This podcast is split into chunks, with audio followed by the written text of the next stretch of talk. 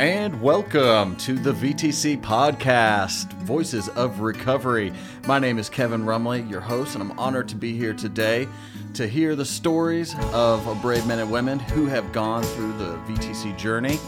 And uh, yeah, here's some insights that they bring to the table. For those that don't know, the Veterans Treatment Court, it's a diversion program. It's an alternative to the traditional justice system. So instead of going to prison, where we know nothing really changes, we're saying, hey, let's try an alternative to that where we focus on treatment. We focus on accountability, giving all the supports possible to a veteran, and really set them up for success. And upon completion from the Veterans Treatment Court, a veteran's charges are dismissed. So I've had the great honor of working with the Asheville Buncombe Veterans Treatment Court since 2016. I've seen it transform many veterans' lives, um, and just being witness to the incredible journey of these men and women uh, was so moved that you know what? We need to share these stories, incredible stories, and one such incredible story is that of our veteran guest today, Mr. Michael White. Mike, how you doing? Hey, I'm good. How are you? I'm good. So, Mike, you are an Army veteran. You served with the 4th Battalion? 4th Brigade, 25th Infantry Division. Oh, man. See, us Marines over here, we use different words. And Semper Fi, so you were in the infantry. No, uh, yes, sir. I was attached to Infantry Division. So Right on. So, today I wanted to chat with you a little bit about your Veterans Treatment Court journey. And, um, yeah, just want to hear about your future plans, all of that. But first, take me back. How did you find yourself in the Veterans Court? If you don't mind painting a picture. Yeah, so uh, briefly, I'm from East Tennessee, Johnson City. I'm 37. Um, I have been out of the military for over 10 years now, and um, I've been battling uh, hardly with mental uh, health issues, addiction issues, um, just not reintegrating into society very well. And so in Johnson City at the VA up there, they have a domiciliary. I've probably stayed there over 10 times uh, since I got out of the military in 2008. And uh, countless patient, inpatient stays um, on their psychiatric ward. Um, yeah, just just a vicious cycle of in and out, in and out, nothing really changing. And so uh, in 2019, after uh, divorce and um, having a three year old, my ex wife moved up here. And so I followed suit and I come in on a Greyhound bus and I didn't have anything to my name.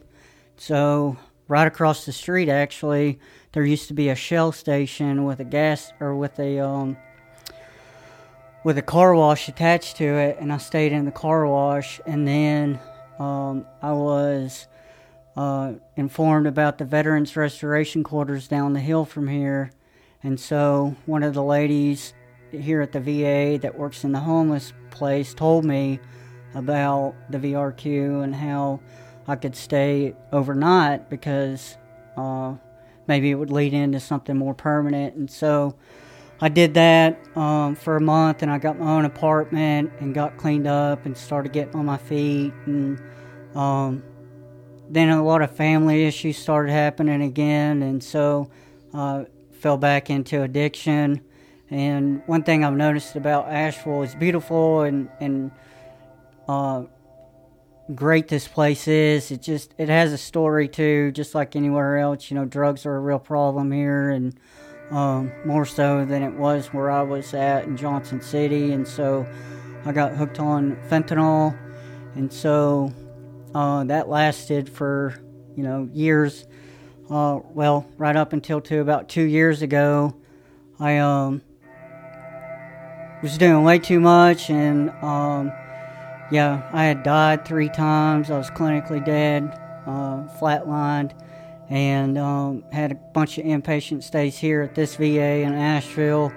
And so um, I had caught a D. I had caught one DUI in Tennessee, and I caught another one in Madison County which is about 45 minutes away. And I caught my third one here in Buncombe County, uh, all within a month. And um, that third one, I was really out of it and uh, just totally hallucinating and not in, not in the right mind. And so I um, actually, it's kind of a funny story. I got pulled over by a game warden. I flew by him in a car and I led a 10 minute chase on. And he was leaving this VA because he was seeing his dad, who was dying at the time, in the uh, CLC, which is the elderly care um, for veterans. And um, so, yeah, after the 10 minute chase was up, I um, got booked and spent about four months in jail. And then that's when I met you, and you came in and uh, introduced yourself in that tiny little hot room.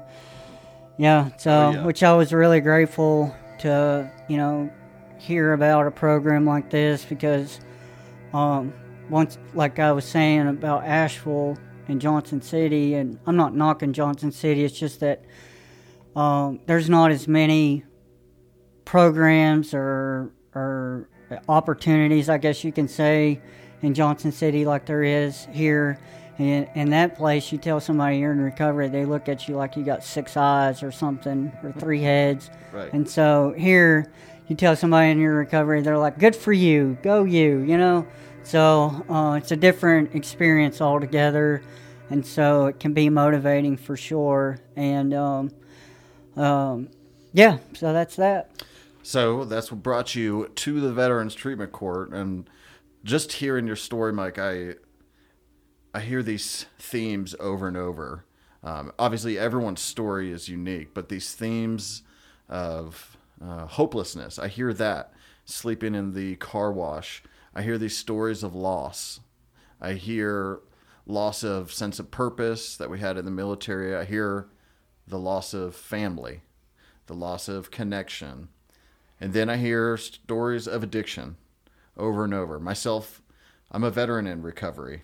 Um, and I know those challenges firsthand of, you know, a, a substance that we put in our body that used to heal us, make us feel safe, and then we reach a place where it's no longer even that. It's just simply survival, where our body's like, all right, I need this to make it through the day, like fentanyl.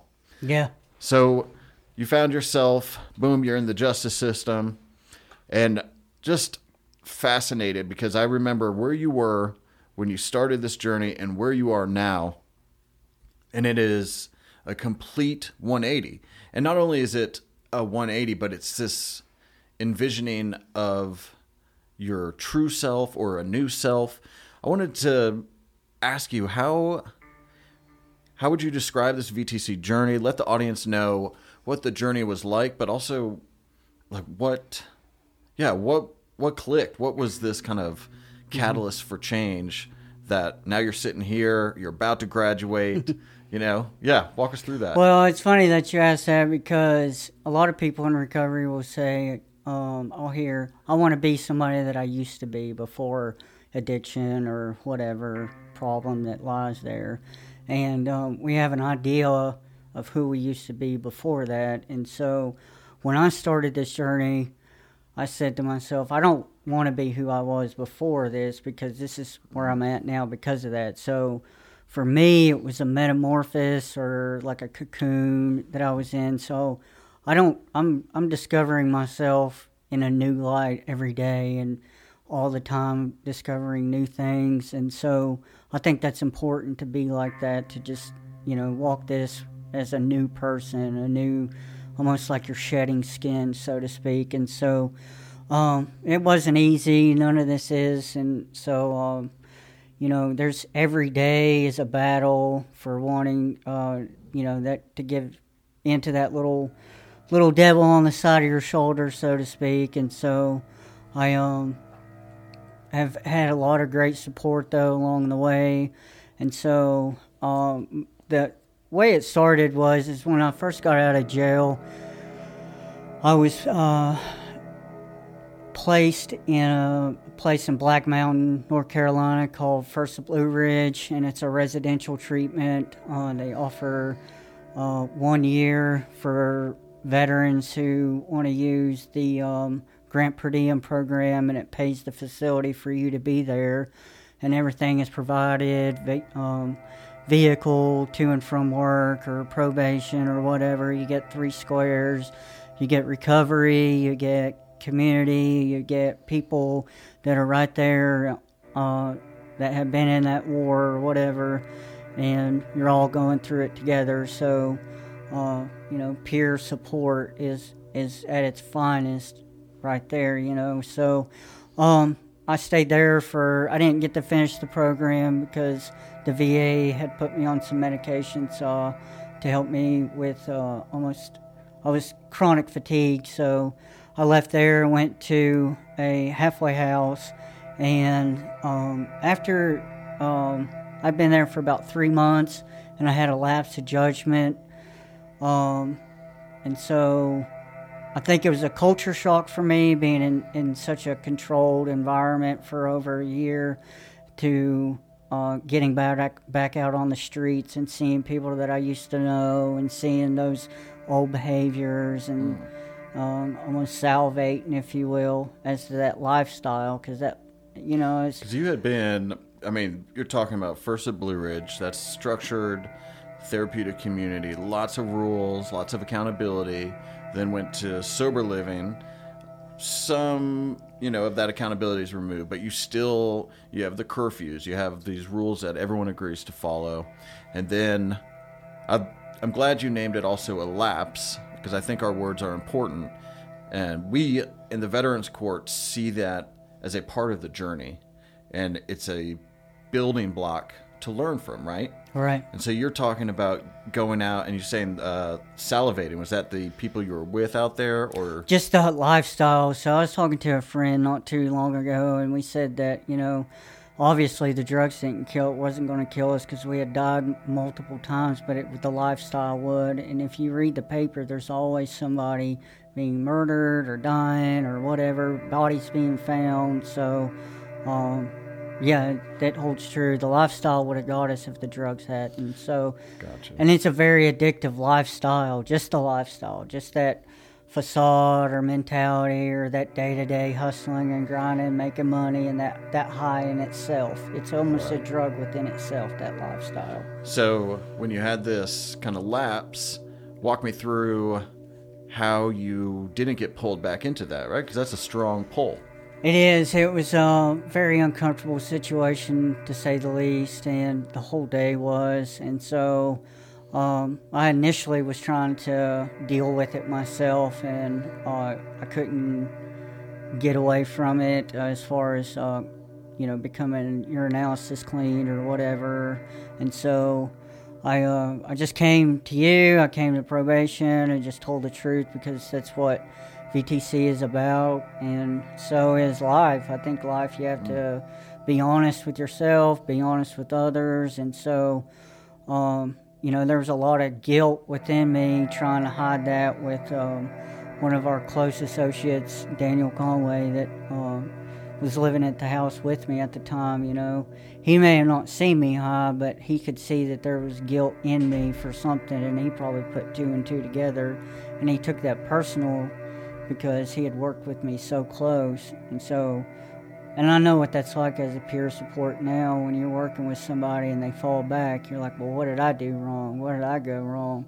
And it's, it's not had nothing to do with him. You know, he did everything right. wrong. It was just part of my experience. And so I'm just really thankful that I got out of that situation because my end goal is is a very big picture you know, I want to be reunited with family. I want my independence back. I want. Uh, I'm still growing into this person that I am today. I want to drive again. I want to. Yeah. I love cars. I love driving. I think that's the most freedom thing that you can dog, do. Yeah. Service dog. Yeah. And all those things that you just named are, um, you didn't have those, and now uh, you find yourself with your own house. Right. Yeah. You have a house that's your own you're working towards getting that service dog, working towards getting your license again, working for the big picture. So right. naming all those. I really commend you because we have seen, and you see it, these veterans that go out have a lapse truly in that judgment. The disease of addiction's calling, it's heavy, and boom, you dip your toe in, right? And then next thing you know, you're sucked in and you're just boom. Quick. Um, Yeah. It's quick. So I really commend you the fact that you are sitting here today. You should have been dead nine times over. You're luckier than a cat. Right. Here you are. So uh, you were talking about that, and you mentioned a lot of just feelings of kind of that guilt and shame, you know, of having had that, but yet you kept going. You, regardless, right? You are still here. You're still showing up. That's grit. This is the grit to keep going even when it gets hard. So, if you could give advice to any of the veterans that are starting the VTC, right? They're just starting out. Maybe they've had 20 years living uh, unsheltered on the street, that life you're talking about, and they're entering into our court. What advice would you give to that veteran? So this is uh, something that actually does come up all the time, and um, even if it's not people in VTC or people that are just trying to find a new way to live, um, it takes commitment and like you just gotta be willing to to make your mind up to change. Like either you're going to do it or you're not going to do it, and that's just as simple as it is. And so. Um, I was just learning about this in a group the other day about um, like pure abstinence versus like having contingency plans and kind of being on the fence about stuff. And um, it's a little catch 22. So, what I learned was is that people that go pure abstinent, you know, if they relapse, the relapse is harder versus somebody that is like on MAT, for example. If they slip, it's a lot shorter slip, it's a lot quicker. And so that was something that I didn't mention earlier is that I was on MAT. I had contingency plans in place, but ultimately, my decision was is that I've got to change my life if I want things to change for me, or you know, you know what I'm saying. That's so that's it right there, and that decision um, is not a small one. So I no, really it, it's you. it's it's like um, you know, a lot of people take marriage, for example, for granted, and so you know that's a whole commitment change with somebody. It's it's you're devoting your life to another person, so it's almost like it's the same thing with addiction. Like I was all in or nothing. Like right. you know what I'm saying? If you can't hang with the dogs, get off the porch. And so it's the same thing with recovery. Right. So it's an all-in thing. Either you're going to do this or you're not. Either you're not. going to you can't. You know what I'm saying? You can't go Hmm. out to the bar or whatever, hit one here in the closet or whatever you do, and nobody's going to know because you'll know, and it'll show itself. It will come out. So, right. um, yeah, And that's it. And I think that wisdom right there for veterans starting out the program, uh, that's profound wisdom. I really appreciate you sharing that. yeah. So, um, as we're kind of coming to the end of our inaugural episode, just um, hearing your journey, everything that you've been through, I'm I'm interested.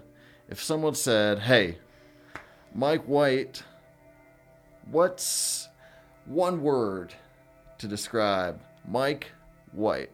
Right, everything, this entire journey, all of your epicness, condensing it down to one word, it can even be made up. But what is the one word for Mike White?